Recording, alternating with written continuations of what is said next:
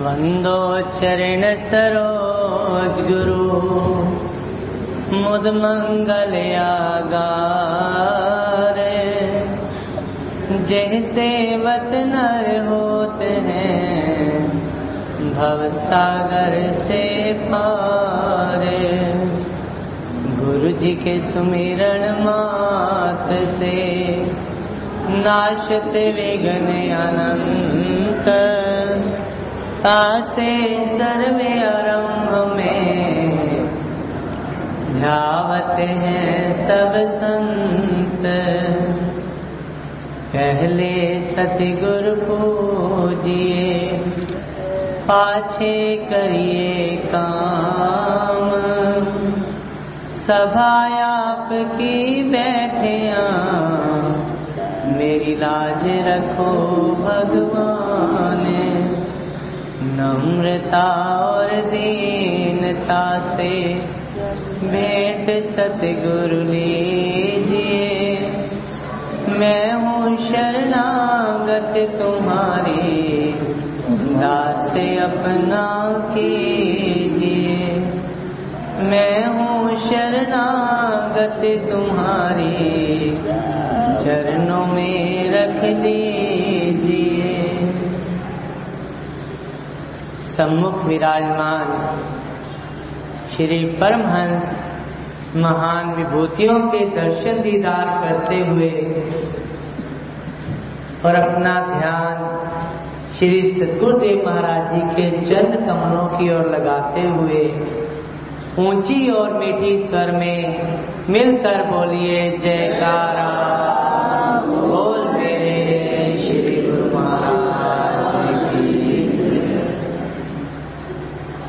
महापुरुष अपनी वानियों में अक्सर फरमाते हैं,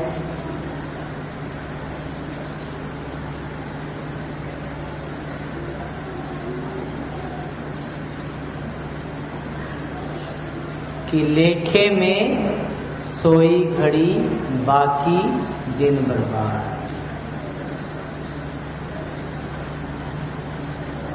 कि मालिक के लेखे में जो घड़ी लिखी जाए, वह सुलखनी है। उसके चरणों में जो घड़ी बीत जाए, वह ही सफल मानी जाती है। और कोई भी घड़ी जो है, वह सफल नहीं मानी जाती। बाकी दिन बर्बाद। बाकी का जो समय है, जो दुनिया के काम धंधों में लगाते हैं, वह बर्बाद है।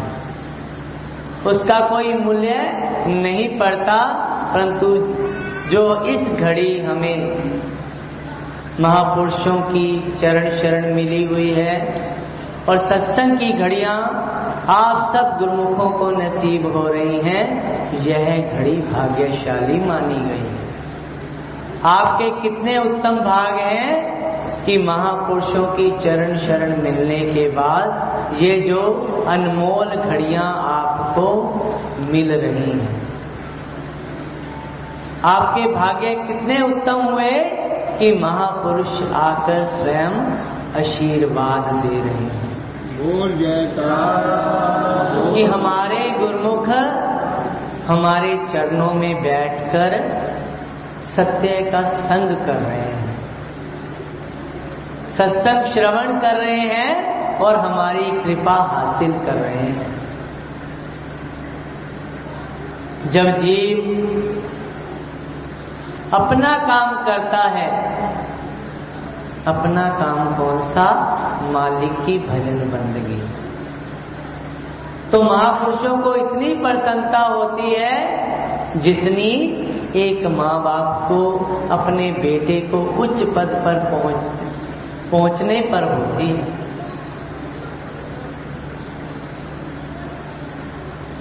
जब कोई मनुष्य ऊँची पदवी पर पहुँच जाता है तो उसके माँ बाप बहुत प्रसन्न होते हैं कि हमारा बेटा जो है वो लायक निकला है। जब सदगुरु अपने प्रेमी को, अपने जीव को अपना काम करते देखते हैं तो उनको भी बहुत ज़्यादा प्रशंसा होती है। हमें भी इस लायक बनना है कि हम उसकी कृपा के पात्र बन सकें। उसने जो हमें जीवन दिया, अपनी चरण शरण बख्शी, नाम बख्शा तो यदि हम उसके नाम का सिमरन नहीं करेंगे, भजन भक्ति नहीं करेंगे तो हमारे इस जीवन का कोई भी लाभ नहीं है। और महापुरुषों की प्रसन्नता तो बहुत दूर हो गई। परंतु आप सब गुरुमुख जन, जो इस समय सत्संग श्रवण कर रहे हैं, अत्यंत भागशाली हैं। संसार के करोड़ों जीव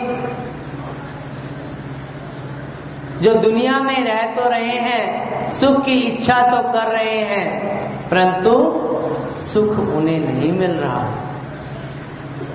सुख किसको मिल रहा है? जो सत्य का संग कर रहा है। जो महापुरुषों के नाम सुमरण में मग्न है। उनकी चरण शरण ग्रहण करके उनके नाम का सुमिरण करता है। हर पल उसकी याद में जुड़ा रहता है।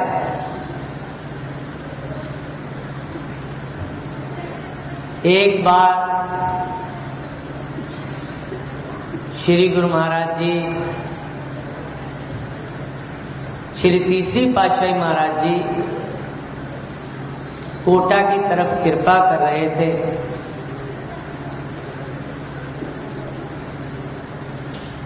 तो रास्ते में उनको प्यास लगी।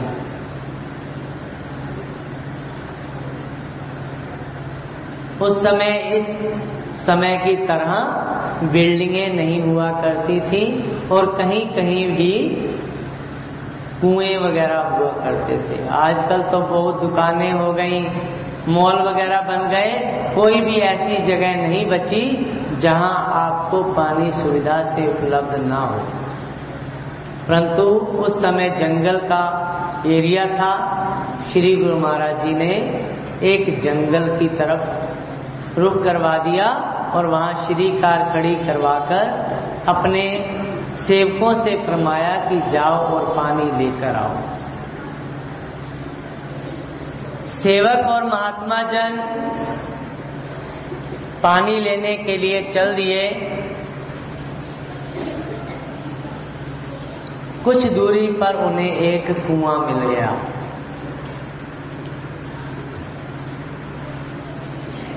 उस कुएँ के किनारे एक साधु बैठा हुआ था। वह यह सब देख रहा था। तो जो महात्मा जन और भगत जन थे, उन्होंने कुएँ में से पानी निकाला। तो वह साधु कहने लगा कि पहले पानी मुझे पिलाओ। तो सेवकों ने कहा कि नहीं, पहले हमारे श्री गुरु महाराज जी भोग लगाएँगे, उसके बाद हम आपको पानी पिला सकते हैं।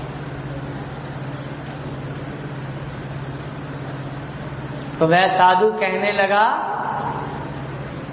कि ऐसे कौन है जिनको पहले तुम पानी पिलाओगे, पहले मुझे पानी पिलाओ।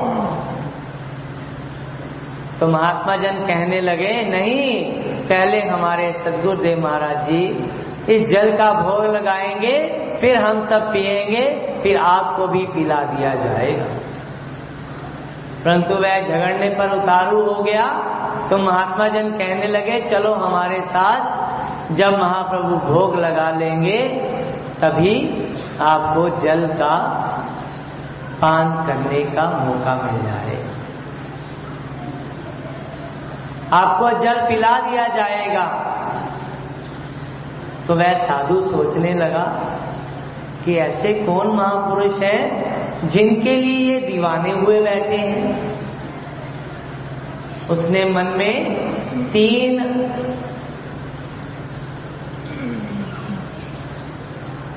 शर्तें रखी कि यदि ये पूर्ण महापुरुष हुए तो इनके चरण कमलों में शंख और चक्र का निशान होगा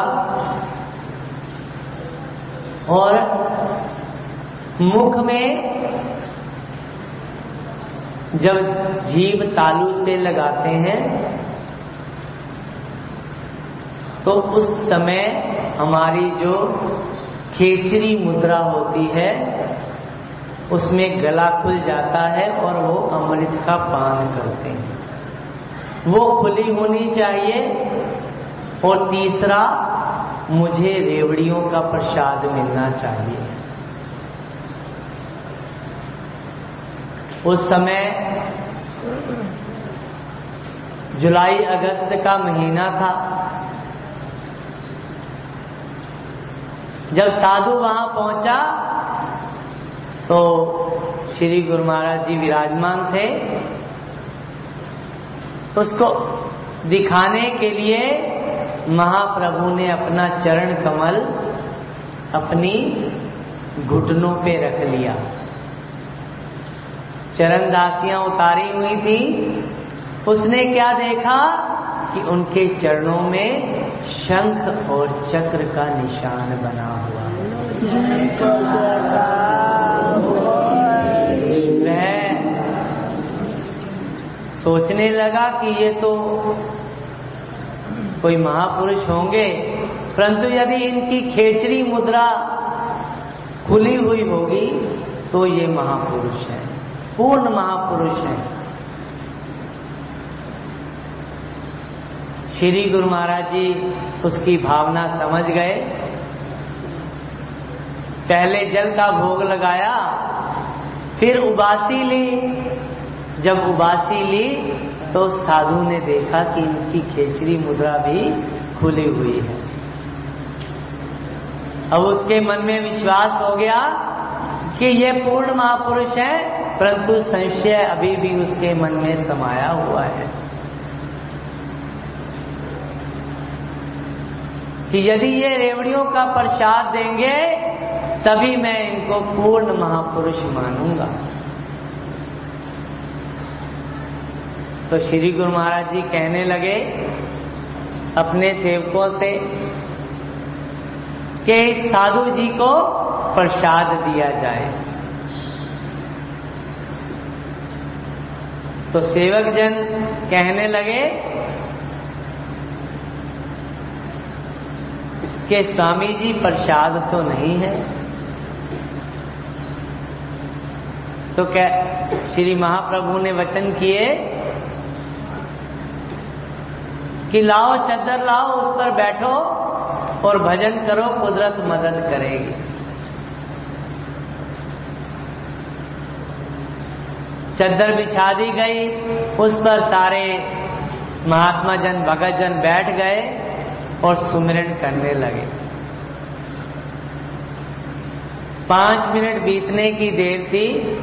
उसमें एक प्रेमी श्री गुरु महाराज जी का कोटा से भी आया हुआ था।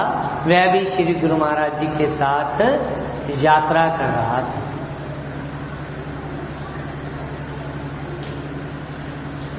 जब भजन सुमिरन करते पाँच मिनट बीते, उधर से हवा चली तो अचानक चद्दर उड़ गई एक तरफ़ से। तो उन्होंने क्या देखा कि वहाँ रेवड़ियों के पैकेट पड़े हुए हैं। श्री गुरु महाराज जी ने पैकेट उठाए और उस साधु को दे दिए। वह चरणों में गिर पड़ा, बारंबार दंडवत करता हुआ और फिर महाप्रभु के चरणों में नाम दान देने की भी विनती कर दी। श्री गुरु महाराज जी ने उसको नाम दान दिया और वह खुशी खुशी नाचता, झूमता अपने रास्ते की तरफ़ चल दिया। उधर जो सेठ था, उसने क्या देखा? कि यह रेवड़ियाँ तो हमारी दुकान से आई हुई हैं। ये श्री गुरु महाराज जी कब लाए? ये रेवड़ियों का पैकेट, ये प्रसाद कब लाए? श्री गुरु महाराज जी ने सब प्रेमियों को श्री कार में बिठाया और कोटा की तरफ़ चल दिए। कोटा में पहुँचे, वह सेठ अपनी दुकान पे उतरा तो उनका नौकर भागता भागता आया, सेठ जी सेठ जी, आज कमाल हो गया। श्री गुरु महाराज जी अपनी दुकान में आए थे और रेवड़ियों के बहुत से पैकेट ले गए। ये है महाप्रभु की कृपा। कि हरेक जीव की जो भी वो इच्छा मन में प्रकट करता है, उसको पूर्ण करने के लिए एक रूप क्या, लाखों रूप धरकर उस सेवक की इच्छा पूर्ण करते हैं। उस साधु को भी नाम दान दिया और उस सेठ की दुकान से भी प्रसाद लेकर चले गए। कितनी रहमत है मेरे मालिक की। हम भी यदि अपने मालिक के चरणों में प्रणाम करेंगे, उन पर पूर्ण विश्वास रखेंगे, क्या वो अलग अलग रूप धरकर हमारे साथ नहीं होंगे? एक ये भगत जी बैठे हैं। इनकी इतनी ऊँची भक्ति है कि हरेक रूप में हरेक जीव में इनको श्री गुरु महाराज जी के दर्शन होते हैं। कितनी रहमत है मेरे मालिक की इन पर। इन्होंने भगवान को कैसे पाया? कि आप गवाइए ताशो पाइए। इन्होंने अपने आप को इतना समर्पित कर दिया कि महाप्रभु इनके अंग संग रहते हैं। हर पल इनको दर्शन देते हैं। इनको खिलाते पिलाते हैं और हरेक रूप में इनको अपने दर्शन देकर कृतार्थ करते हैं। हमारी भी भक्ति इतनी ऊँची हो जाए कि हम भी इस प्रेमी की तरह बन जाए। जो हर रूप में महाप्रभु के दर्शन दीदार कर सके। है वो हमारे साथ। हर पल कभी अपने से दूर नहीं जाते कि रब तैथों वख नहीं कि वेखन वाली अख नहीं। वह आँख कब नसीब होती है? जब हम अपना सब कुछ सौंप कर मालिक के चरणों में अर्पित कर देते हैं। नहीं तो दो उंगली का फ़र्क हमेशा बना रहता है। एक बार आपने कथा भी सुनी होगी कि भगवान श्री कृष्ण जी बहुत नटखट थे। हे ना नटखट? अपनी माँ को हमेशा तंग किया करते थे। एक बार माँ इतनी परेशान हो गई, उन्होंने बहुत लंबी रस्सी ली और उसको ओखली से बांधना चाहा। जब भी वह बांधने लगती तो उसकी रस्सी जो थी, वह दो उंगली छोटी पड़ जाती थी। वह और लंबी रस्सी लेके आई, गांठ पे गांठ लगाई, परंतु फिर भी रस्सी जो थी, वह दो उंगली हर बार छोटी पड़ जाती वह रस्सियाँ इकट्ठी करती रही, परंतु हर बार रस्सी जो भी होती, वह दो उंगली छोटी पड़ जाती। तो माता परेशान हो गई, ये क्या लीला कर रहा है लल्ला मेरा? ये मेरा लल्ला क्या लीला कर रहा है? मैं इतनी रस्सियाँ इकट्ठी करती हूँ, उनको गांठ लगाती हूँ। परंतु यह रस्सियाँ इतनी छोटी पड़ती हैं कि मैं उसको गांठ ही नहीं लगा सकती, उसको बाँध ही नहीं सकती। तो माता जब बहुत परेशान हो गई तो उसने समर्पण कर दिया कि लल्ला, तेरी लीला को मैं नहीं समझ सकती, अब तू खुद ही बंध जा। तो कृष्ण भगवान अपने आप को खुद ही बांधने लगे। जब गांठ मार दी, बाँध लिया अपने आप को उकली से, वह दंग रह गई। कि ये क्या मामला था? कि जब भी मैं इसको बांधने लगती, रस्सी छोटी पड़ जाती, परंतु ये तो अब अपने आप ही बंध गया। वो कब बंधा? जब माता ने अपने आप को समर्पण दे दिया, अपने आप को उसको सौंप दिया कि, लल्ला, तेरी लीला तू ही जानता है, अपने आप ही बंध जा। हम भी जब मालिक को पाने का प्रयत्न करते हैं, परंतु अहम रखते हैं साथ में कि मैं मालिक का इतना भजन करता हूँ कहते हैं ना, एक दिन एक घंटा सुमरन कर दे तो सबको सुनाते हैं हम कि मैंने आज एक घंटा भजन किया है। हमारे महाप्रभु कभी सुनाते हैं कि हम इतना भजन कर रहे हैं आपके लिए? सुनाते हैं कभी? कभी नहीं कहते, हम आपके लिए भजन कर रहे हैं। एक बार श्री गुरु महाराज जी अपने कमरे में विराजमान थे। श्री दर्शनों का समय हुआ। तो प्रेमी महात्मा जी को कहने लगे कि महात्मा जी, चलो श्री दर्शनादि सेवा वास्ते जाने वो श्री दर्शन देने हैं, परंतु उसको क्या समझ रहे हैं? सेवा। कितना अपने आप को मिटाया हुआ है कि गुरुमुखों को दर्शन देना भी सेवा समझते हैं। श्री आरती पूजा के लिए जाना है तो वो भी उनकी सेवा है। कुल मालिक सृष्टि को पैदा करने वाले, सृष्टि को चलाने वाले खुद सेवा अपने गुरुमुखों के लिए कर रहे हैं। कितनी रहमत है हमारे मालिक की, कि हमारे लिए वो हर काम को सेवा समझते हैं। परंतु हम दो घंटे भी सेवा कर लेंगे ना तब तो सबको चिताते रहेंगे आज हमने कुटिया की सेवा की है। कहते हैं ना सबसे आज हम गुरुमाई का सेट चेंज करके आए हैं। सबको सुनाते हैं आज हमने कुटिया की डेकोरेशन करी है। अरे उसने सौंपी तो ही कर पाए हो ना। आपको लायक बनाया तो ही कर पाए ना यहाँ की सेवा। क्या उसने सहज में दे दी? नहीं, पहले आपको गुरुमुख बनाया, उस लायक समझा, तब आपको सेवा बख्शी है। एक बार दूसरी पातशाही महाराज जी का समय था। एक सेवक ने कोई गलती कर दी तो जितने भी महात्मा वहाँ खड़े थे सब उसकी शिकायत लेकर महाप्रभु के पास पहुँचे। तो चरणों में व्यक्ति की, स्वामी जी, इसने गलती की है। इसको क्या दंड दिया जाए?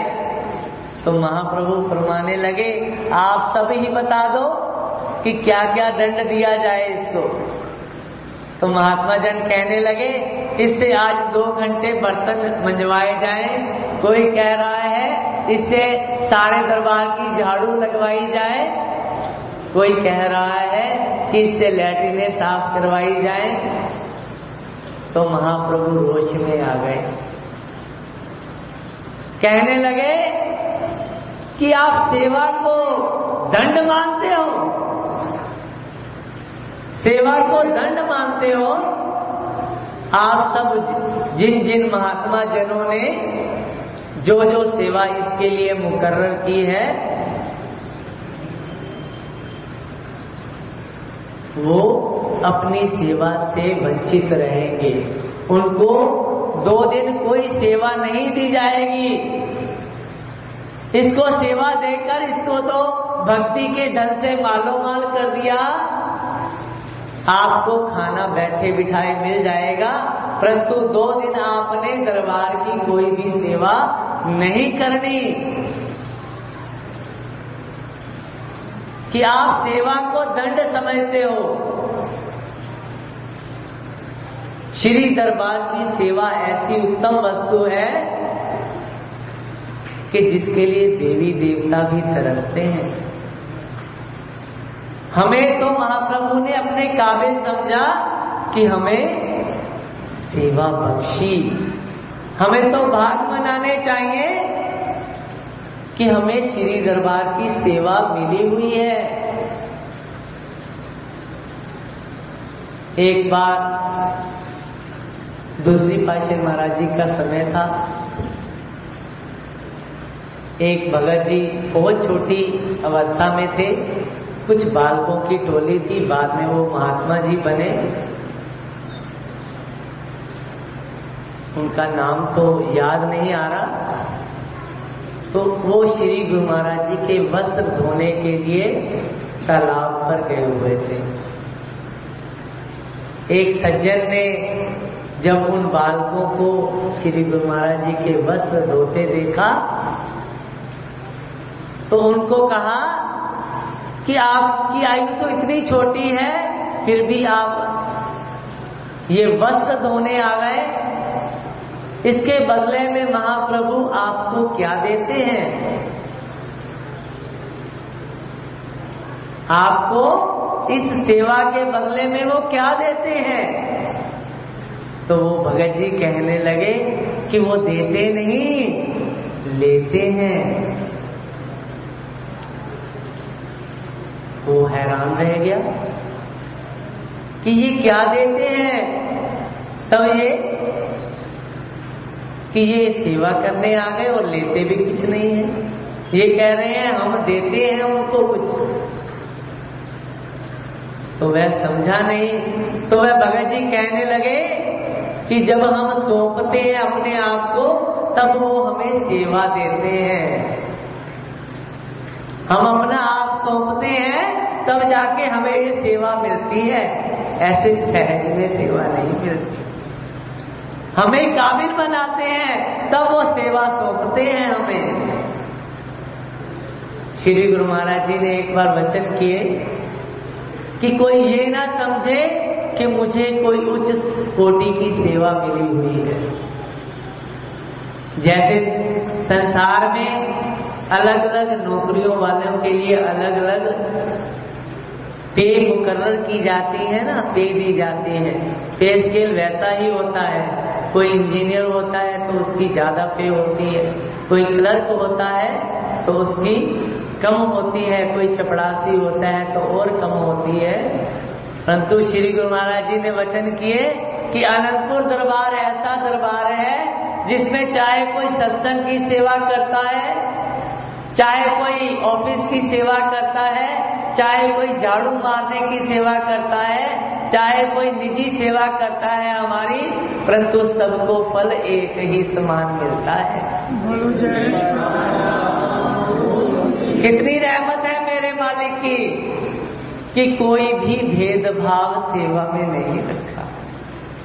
सबको एक समान दर्जा दे दिया चाहे वो कोई झाड़ू वाली सेवा कर रहा है चाहे चाहे कोई ऑफ़िस में बैठ के ऑफ़िस का काम। कर रहा रहमत सबको बराबर मिल रही है।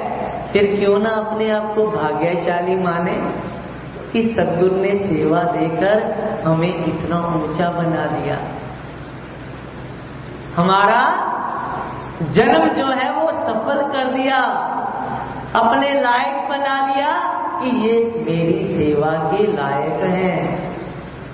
परंतु सेवा पाकर अपने आप में अहम ना लाया जाए, नहीं तो सेवा सारी निष्फल हो जाती है।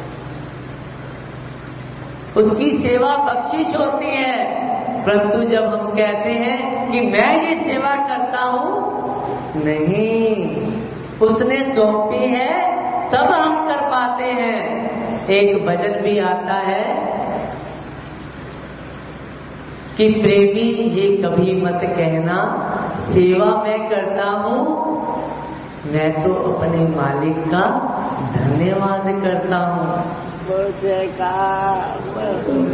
कि मैं अपने मालिक का धन्यवाद करता हूँ कि उसने मुझे सेवा के लायक समझा है हम भी अपने आप को कभी भी अहम में ना लाए कि हम ये सेवा कर रहे हैं, वो करवा रहा है, तब हम कर रहे हैं। अभी श्री अनंतपुर की बाउंड्री बनी नहीं थी तो सब गुरुमुख जन बैठे हुए थे।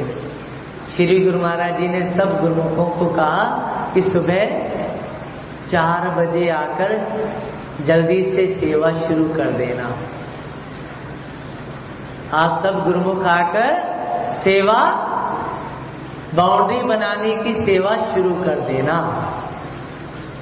श्री गुरु महाराज जी चार बजे कृपा हो गई। परंतु वहाँ कोई भी गुरुमुख नहीं आया। वह वेट करते रहे। साढ़े चार, पौने पाँच के बीच कुछ दो तीन गुरुमुख जन आए हुए थे।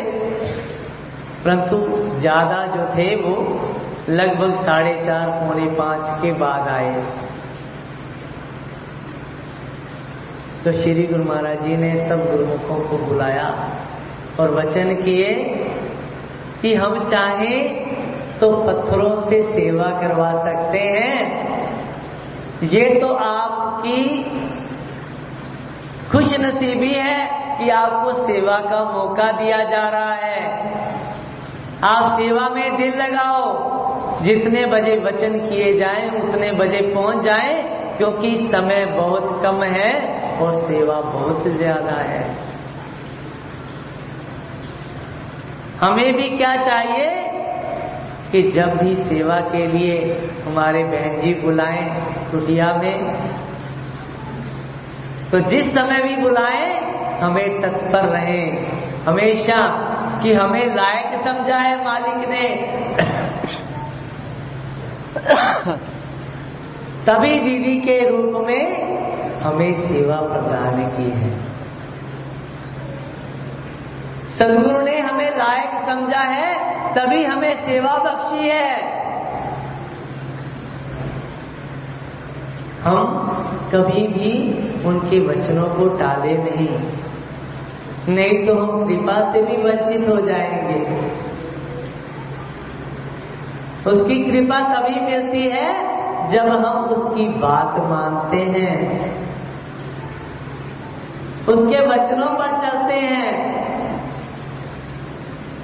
इसलिए सेवा में कभी गफलत मत करना। क्योंकि दीदी द्वारा नहीं सेवा दी जा रही, वो डायरेक्ट गुरु महाराज जी के द्वारा आपको सेवा दी जा रही है। इसलिए कभी गफलत मत करना कि मैं सेवा करके जाता हूँ। वह तो लूले लंगड़े किसी से भी सेवा करवा लेगा। वो तो आपका नाम करना है, इसलिए सेवा करवा रहा है। जब अर्जुन कहने लगा, महाभारत के युद्ध में, कि यह जब युद्ध समाप्त हो गया तो वह अहंकार में भरा हुआ था कि मैंने सारे कौरवों को मार दिया। संजय जो उस समय पूरे महाभारत का दृश्य देख रहा था,